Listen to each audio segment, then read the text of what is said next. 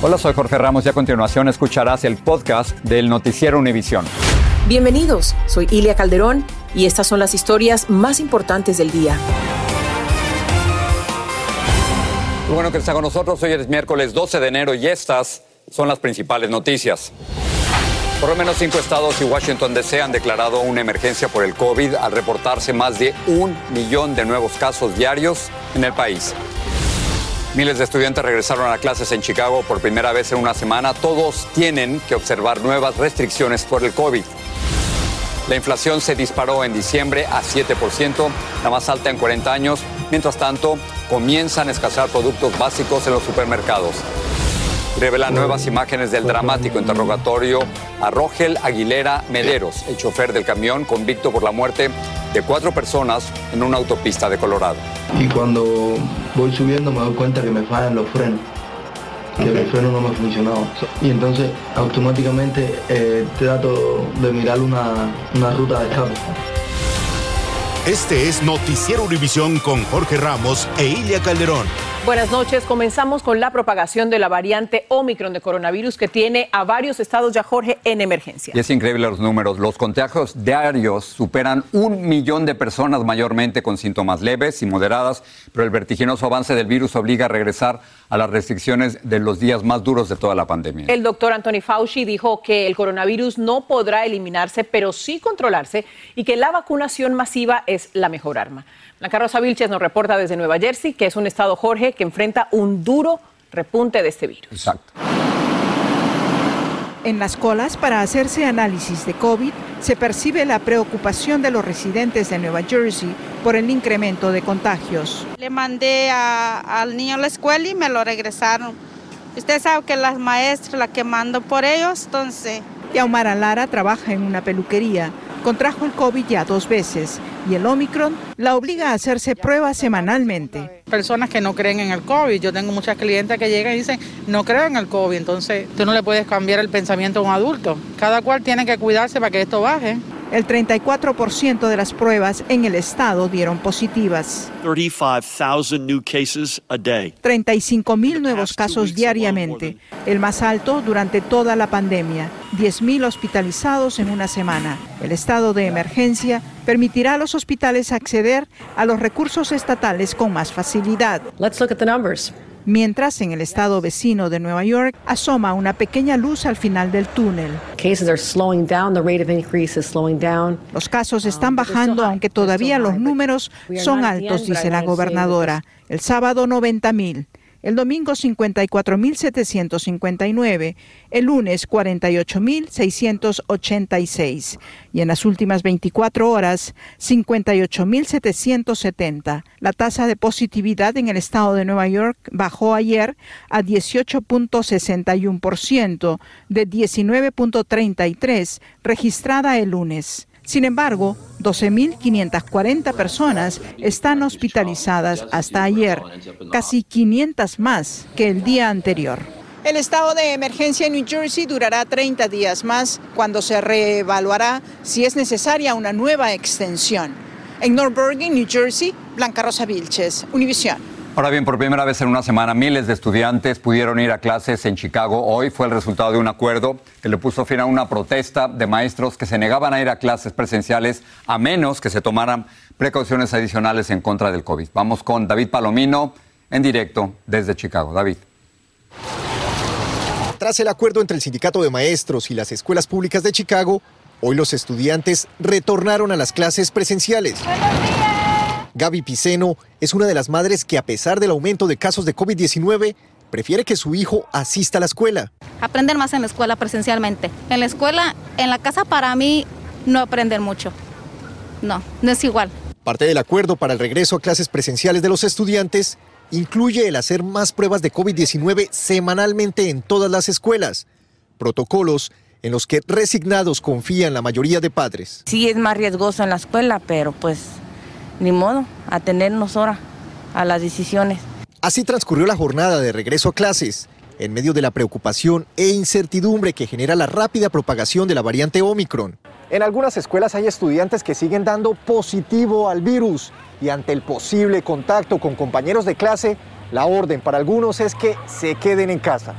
Héctor Ical cuenta que su hijo estaba listo para volver a las clases presenciales, hasta que una llamada cambió los planes. Vine a recoger la computadora para mi hijo porque resulta ser de que uno de sus compañeros dio positivo al COVID. Varios estudiantes pasaron por la misma experiencia y tuvieron que regresar a casa con computadora en mano. En Nueva York, cientos de estudiantes a manera de protesta decidieron salir de los salones de clases y exigir que se hagan más pruebas de COVID-19 en las escuelas. Mientras tanto, la Casa Blanca anunció la distribución de 10 millones de pruebas mensualmente en las escuelas del país para ayudar a que se mantengan las clases presenciales. David, ayúdanos a entender cuáles son estos acuerdos entre el Sindicato de Maestros y el Distrito Escolar de Chicago para mantener estas clases presenciales abiertas. Jorge, además del aumento de pruebas, es muy importante las, las métricas. Si en una escuela determinada el 40% de los estudiantes o el 30% de los maestros han sido reportados enfermos, presentan síntomas del virus, esa escuela cerraría por cinco días y se haría la transición de educación presencial a educación virtual. Ilia. Gracias, David. Y vamos a continuar con este tema. El doctor Anthony Fauci, experto en enfermedades infecciosas y asesor del presidente Joe Biden, cree que prácticamente todo el mundo contraerá COVID. Lo mismo opinan otros especialistas. Y quienes ya están pensando en provocar el contagio para obtener inmunidad tienen una contundente respuesta de quienes son una autoridad en el tema. Lourdes del Río nos cuenta. La idea de tratar de contagiarse intencionalmente con Omicron parece estar de moda. Yo pienso que todo el mundo lo debería coger porque así nos inmunizamos y acabamos con esta pandemia. Y no son pocos los que opinan como Odali Sánchez. La mayoría se ampara en la idea de que si, como han dicho las autoridades sanitarias, a todos nos va a terminar dando, sería mejor sacárselo del camino ya. Pero atención, eso no es exactamente lo que han dicho los expertos. Most people are going to get COVID. All right, and what we need to do is make sure the hospitals can still function. Lo que se ha dicho es que debemos estar preparados por el impacto que tantos enfermos ya está teniendo en el sistema de salud, no que todos debemos salir a contaminarnos a propósito. Esta es una enfermedad que se debe eh, evitar de todas maneras, porque aún en las personas que están vacunadas, algunas no, se encuentran en el hospital.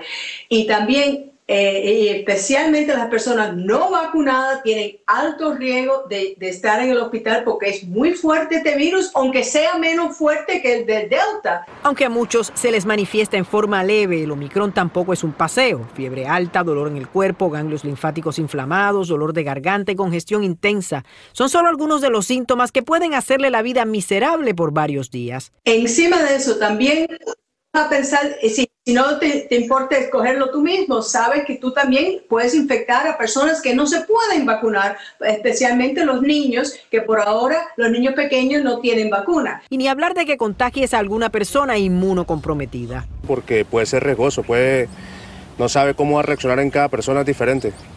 Puede resultar muy peligroso pensar de esa manera. Mejor es no infectarse y mejor es tener la mejor protección posible ¿Qué es la vacuna. En resumen, lo que dicen los expertos es que aunque todos estemos ya cansados del COVID, de las mascarillas, etcétera, todavía la pandemia no ha terminado y enfermarse nunca es una buena idea. En Miami, Florida, Lourdes del Río, Univision. Vamos a hablar de economía. El año nuevo ha comenzado para todos nosotros, los consumidores, de la misma manera en que terminó el viejo, es decir, con escasez de productos básicos y premios y precios mucho más altos. De hecho, la inflación subió a 7% en los 12 meses que culminaron en diciembre. Este es el mayor aumento desde 1982. Luis Mejín nos habla de las causas y del impacto para usted. Precios cada vez más caros y varios estantes vacíos en comercios por todo el país. Son los síntomas económicos de la pandemia y afectan a todos, incluso a quienes no se han contagiado. Sí se siente, ha subido mucho todo, bastante. A medida que algunos productos escasean, la demanda de los consumidores aumenta y con ella los precios.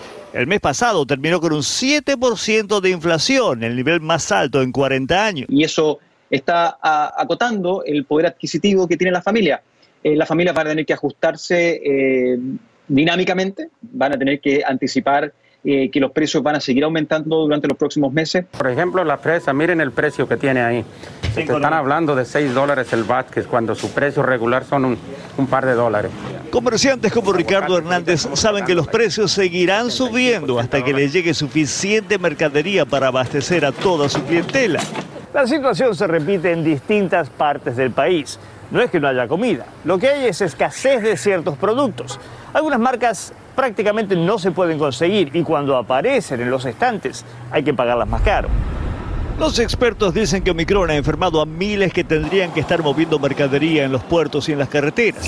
A eso hay que agregarle el mal tiempo de las últimas semanas. Lo importante, dicen, es tener paciencia. Yo creo que nada más es cuestión de que empecemos a permitir que la cadena de suministro empiece a empujar estos productos hacia nosotros, que vengan de los distribuidores hacia los mayoristas, de los mayoristas a los retailers, cualquiera que este sea supermercado, cash and carry, tienda de conveniencia, tienda, bodega eh, y, luego llegar hasta nosotros. ¿no? Mientras tanto, habrá que ingeniárselas para hacer las compras, cuidando al mismo tiempo el presupuesto. En San Francisco, Luis Mejid, Univisión. Mitch McConnell, líder de la minoría republicana en el Senado, calificó de poco presidenciable la declaración del presidente Biden de que está dispuesto a obviar el llamado filibuster para que el Senado apruebe una ley de protección del voto. Agregó que Biden había atacado a su propio país al sugerir que Estados Unidos corre peligro de caer en una autocracia y negó que las leyes que adoptaron los republicanos en Georgia sean restrictivas. Hablando de política, los líderes del Congreso, Nancy Pelosi y Chuck Schumer, rindieron tributo póstumo al ex senador Harry Reid, cuyo féretro se expuso hoy en el Capitolio. Pelosi lo calificó de un líder legendario de gran integridad. Divulgan nuevas imágenes del trágico accidente causado por un chofer al que le redujeron una condena de más de un siglo a 10 años. Hay mujeres entre los sospechosos del asesinato a tiros de un policía hispano fuera de servicio. Houston busca intensamente a quien le disparó a una quinceañera hispana que salió a pasear su perro y fue brutalmente baleada.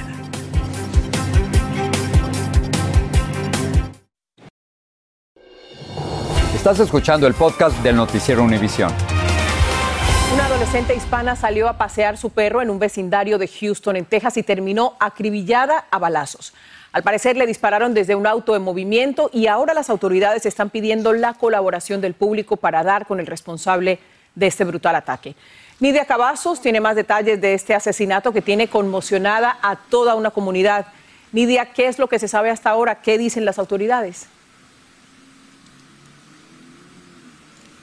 Así es, Ilia, muy buenas tardes. Hasta estos momentos hay muy poca información por parte de las autoridades, pero yo me encuentro frente a un altar que le han venido creando sus seres queridos y amigos durante el día de hoy para honrar la memoria de Diamond Álvarez, esta joven de 15 años de edad que lamentablemente perdió la vida este martes tras haber recibido 22 disparos. Y es así como lo están escuchando, recibió 22 disparos. De acuerdo a las declaraciones de la familia, su, ella habría pedido permiso para salir después de las 8 de la noche a sacar a caminar y a pasear a su perro, pero de pronto la familia escuchó disparos y la joven nunca regresó. Incluso unas declaraciones de la hermana indicó que cuando el perro regresó, la correa de este canino, de esta mascota de la familia, tenía sangre aún. Cuando salieron a buscarla, la encontraron en este terreno y ella de acuerdo a la madre, ella aún se encontraba respirando y le trató de dar primeros auxilios. Lamentablemente, las autoridades declararon a la joven de 15 años de edad sin vida. Vamos a escuchar las declaraciones de la madre.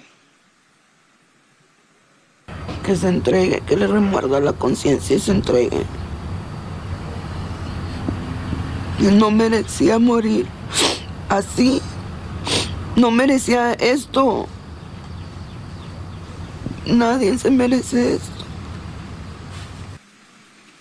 Jorge, esto es un caso que estamos hablando que está conmoviendo muchos en redes sociales y en la comunidad de Houston simplemente por la naturaleza de este crimen. Estamos hablando de un total de 22 disparos que recibió esta joven de 15 años de edad, Diamond Álvarez, y hasta estos momentos hay muy poca información por parte de la, las autoridades. Sabemos que han estado solicitando videos de las cámaras de vigilancia y están pidiendo información por parte de la comunidad para dar con un sospechoso. Nosotros estaremos al pendiente de esta situación. Regreso con ustedes.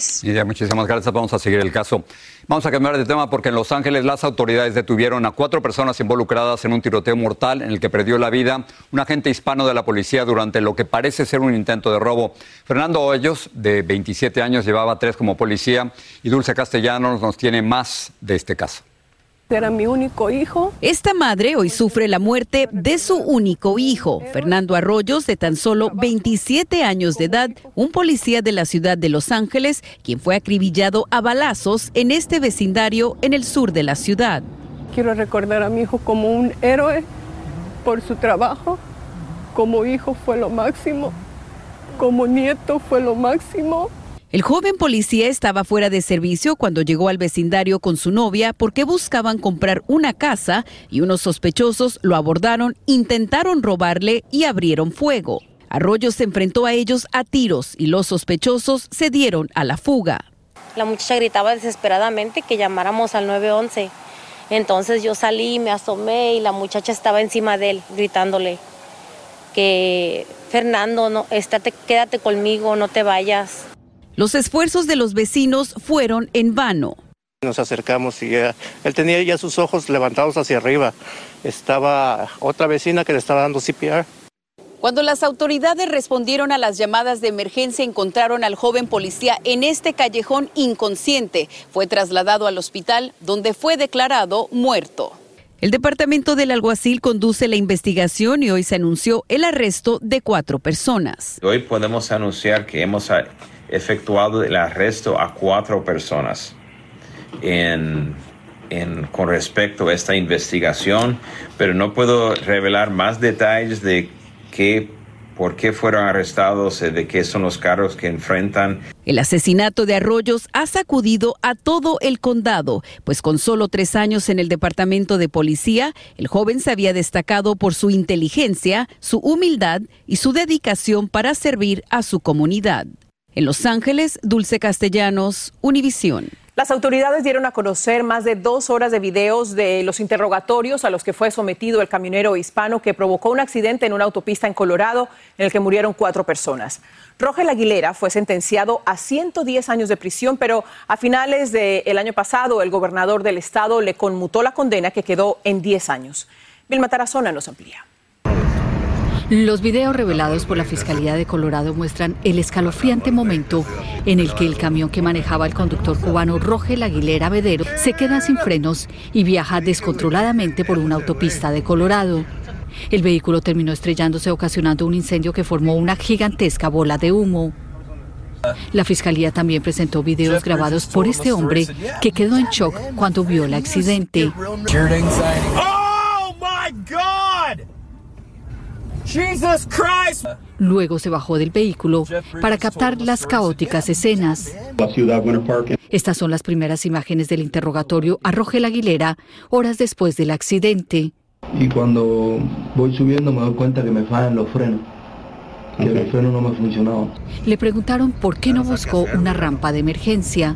Cuando yo sé que, que ya no tengo freno, que me voy para abajo completo, trato de automáticamente buscar una rampa, eso, eso, y no había. Le preguntaron por qué se movió en zigzag de un lado al otro de la autopista. O sea, al momento que yo me doy cuenta que no está funcionando mi freno, lo que hago es buscar ruta de escape para camiones o shoulder. Y eso es lo que hice, por eso hago, me paso a la izquierda y después completamente a la derecha. Dijo que pensó lo peor. Lo único que recuerdo aquí es que pensé que me iba a morir porque cuando me, el, la, como iba loma abajo y sin freno, el camión agarró 85 millas. Aseguró que trató de usar los cambios para reducir la velocidad. Traté de reducir, okay. pero como iba muy, muy, muy, muy rápido no entraba la... No sé. Y ya cuando se impactó el camión, eh, la candela me vino así para arriba. Candela. Y me quemó aquí. Yeah, Rogel Aguilera agregó también que trató de activar los frenos de emergencia, pero que tampoco le funcionaron. Y aseguró que el camión que conducía estaba en buen estado porque un mecánico lo revisaba regularmente. Jorge, regreso contigo. Gracias, impresionantes las imágenes. La demanda de Virginia Robert Giuffre al príncipe Andrés de Inglaterra podría continuar. Un juez de Nueva York rechazó el pedido de los abogados del príncipe para que desestimara la demanda de Geoffrey. En su demanda, Robert señala que el duque de York abusó sexualmente de ella en las residencias del empresario Jeffrey Epstein en Nueva York y en el Caribe.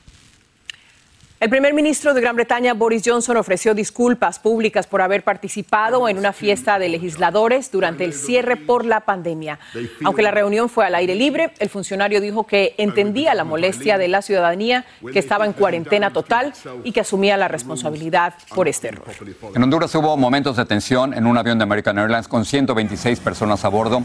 Un hombre entró a la cabina del piloto y causó destrozos. Justo cuando la aeronave se disponía a partir a Miami. Finalmente fue arrestado y liberado porque la aerolínea no hizo la denuncia, no le presentaron cargos.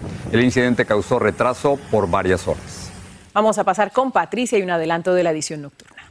Gracias, Silvia. Bueno, hablaremos de un alguacil de Texas, de un área cercana a la frontera con México, que está en la mira de las autoridades. Comenzaron a investigarlo por supuestamente hacer que sus agentes confiscaran ilegalmente el dinero de los migrantes indocumentados que detenían durante paradas de tránsito.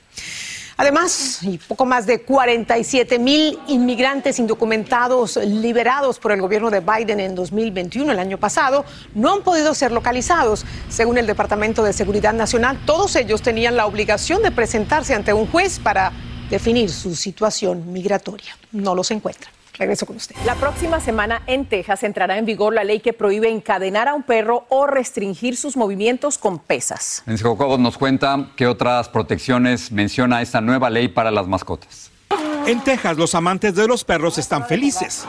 Y no es para menos porque este martes entrará en vigor una nueva ley estatal que tipifica como delito el encadenar a los perros mientras están en los patios. Pues es algo muy positivo, es un paso adelante. La activista aclaró que la ley permite que sean sujetados con arneses o cuerdas fabricadas para eso, pero prohíbe el uso de cadenas de metal o alambres improvisados. La nueva ley exige que los perros en el exterior permanezcan en casas construidas expresamente para la ocasión y que tengan acceso a agua limpia en recipientes como este. Según los activistas, la ley llamada Perros Seguros al Aire Libre le da certeza a las organizaciones cuando alguien adopta un animal, ya que debe estar consciente de que adquiere un compromiso de por vida con una mascota que será como su familia. Lo que queremos es que, que el perro sea parte de, de, de, la familia. Y eso es precisamente lo que siente esta residente del sur de Texas, quien tiene a dos perritos tan queridos que hasta fotografía tienen en la sala de la casa. Adriana dice que no tuvo que cambiar nada en su rutina porque ya cumplía con los requerimientos de la nueva ley. Lamentablemente aquí hay muchos lugares en donde todavía lastimosamente tienen a sus mascotas, que supuestamente las mascotas son parte de tu familia y los tienen realmente abandonados. Con la nueva reglamentación también se elimina el plazo que se daba de 24 horas a un propietario de una mascota para corregir sus fallas en caso de ser encontrado en malas condiciones y ahora tendrán la obligación de resolverlo de inmediato.